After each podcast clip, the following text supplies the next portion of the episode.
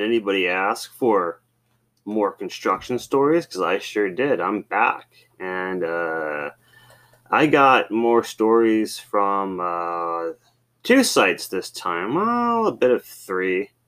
Mostly two sites. So uh, I'll start off by saying I uh, there are some guys that they got this rough uh, exterior, but on the inside they're just really a big softy. So I'm going to show you uh, two of them. So there's this one guy who worked for um, the rebar guys, and again I'm not going to say their actual names. I'm going to call him.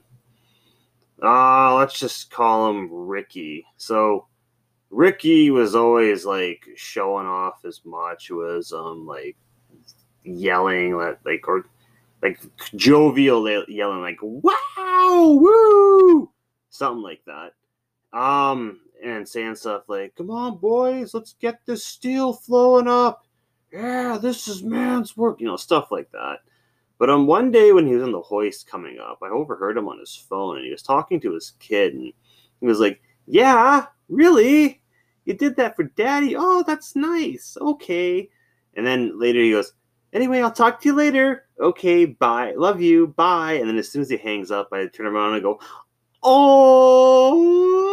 And he looks at me and goes, Ah, shut up. So that's that guy. Um, another guy at a previous site of mine. Uh, a temp I worked around for a little bit. No, not not a bad guy. We'll call him Renee. So Renee um, was a little cranky. Like whenever he he would say stuff like, "I don't do anything when I'm not working. I just sit at home and watch my wrestling. That's all." Whenever, whenever we'd go into a room or a suite to clean something else, he would hold the door open, and just as I got there, he'd act like he was closing it, and then he'd be like, "Well, you know, you took a little too long." you know, just just kidding. And then one day I caught him smoking on one of the decks that didn't have a railing. And so I said, like, you can't smoke out there and that's dangerous. And he was like, I don't care. And I said, Why? Do you want to die? And he goes, Fucking Rex, I want to die. So anyway, stuff like that. But then one day, I again, he's on the phone with, I guess, one of his uh, kids. And uh, he was talking and he was like, "Yeah, yeah, yeah. I, I love you very much. Yeah, yeah. Okay, tell the kids. I, I said hi. Yeah, yeah. Tell them I I love them very much too." And then as I passed by him again, I was like, "Oh!" And he goes, "Shut the fuck up." And uh, apparently, I guess it was his daughter or the other person on the phone heard me do that, and he was like, "You heard that? Oh my god!" So uh, yeah, two guys that uh, when you get past that rough exterior that you mostly see on construction sites, you see that some of them are a little soft. As I, I'll say to people, like, ask me what kind of animal I am, and they'll be like, oh, I know what kind of animal you are, and I'll say I'm a bear, but I'm a teddy bear. Uh, hey, here's another thing for you guys. So, um, I was at a site working the late shift. I had to work till seven for people in the building in the hoist, and so I had to take all these radios down. Oh, no, I already plugged in those radios. I had to take the um these other types of radios and I had to plug them into the first aid office, which was in another building because it was a two building site. And so I take the radio down. I go to the first aid office. I punch in the uh I punch in the code to unlock it. I turn the lights on, and the first aid lady and the concrete foreman were in there. And I'm gonna. So here's what happened. I'm not gonna use their names. I'm gonna call them Jasmine and Billy. And so here's what happened as I opened up. And this is what happened in my mind in the span of like two seconds. Uh, so I turn on the lights and I see Jasmine and Billy sitting on the uh, one of the, the first aid bed, and Jasmine darts across and covers her bottom half with the chair, and in the span of two seconds, I'm like, oh, hey, Jasmine and Billy are hanging out. Oh my God, they're not just hanging out. Ah, and so I plug in the radio, I turn around, and I'm like, hey, uh, you still got some guys here until uh, like 7.30, just letting you know. Hey, can you make sure to charge that radio for me, please? Thank you. Um, I'm almost positive. Uh, they weren't wearing pants. I didn't look to get details. Fuck that. Um, but I can tell you right now, Billy was a bit of a whore.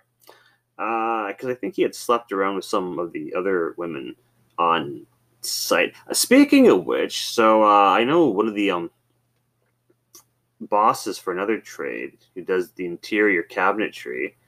I'm gonna call her Darlene. And she said to me, she said, "Oh yeah, my last site, I walked into at least five times people having sex in the units, and I was like, what? That's crazy because I've you know I've been working in this industry for eight years, never heard that." And she was like, "Guys, you know we have keys to the units, right?"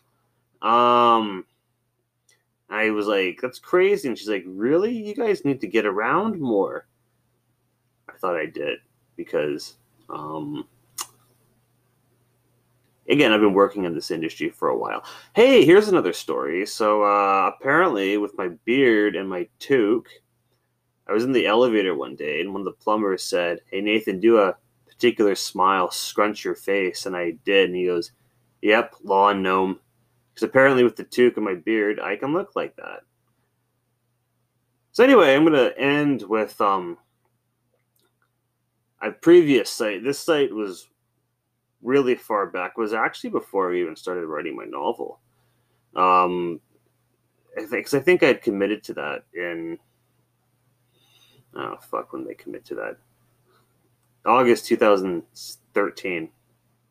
That was when I said, okay, start doing this. Uh, so I'm not gonna, uh, fuck, what should I call his name? Dick. We'll just call him Dick. That's a classy name.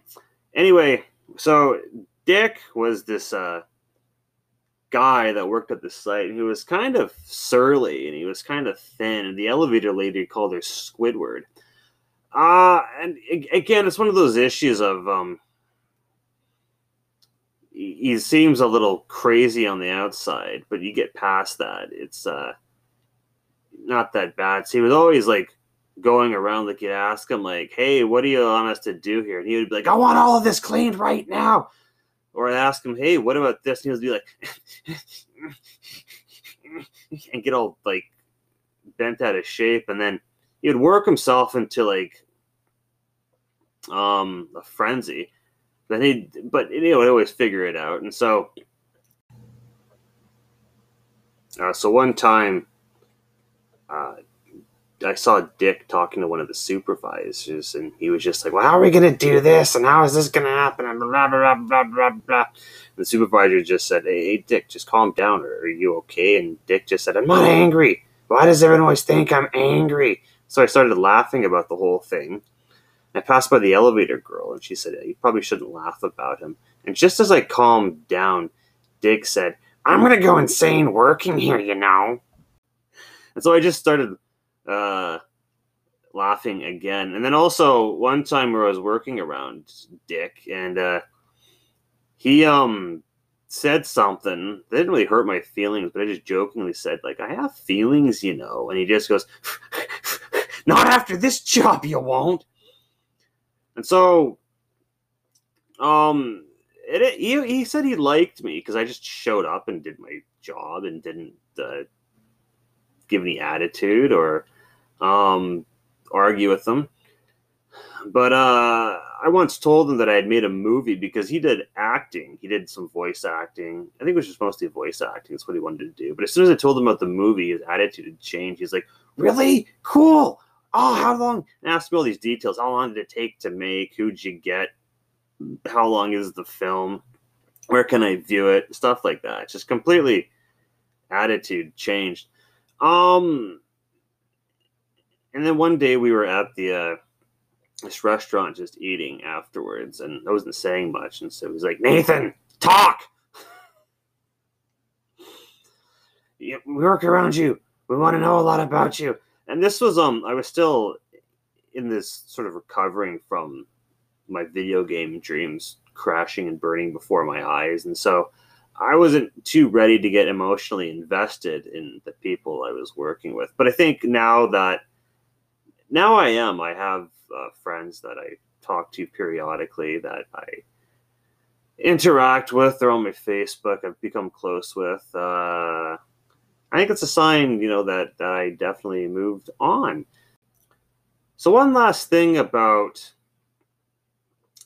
Dick was we were in the elevator one time and somebody had said like, "Oh, you should put your hard hat on, or you should wear this, or then they're gonna kick you off site." And I just jokingly said, because the site was really disorganized. Everybody, a lot of the trades hated working there. They said the company was disorganized, and so somebody said, uh, "You got to do this, or they're gonna kick you off site." And I was like, "Oh, how is that?" How's that a bad thing? Oh, darn. Oh, no. And Dick just looked at me and said, You be quiet. You like it here. So, uh, yeah, that was that. Anyway, little short and sweet. This has been uh, episode five ooh, of Construction Stories, and I'm the unconventional author. I will see you guys around.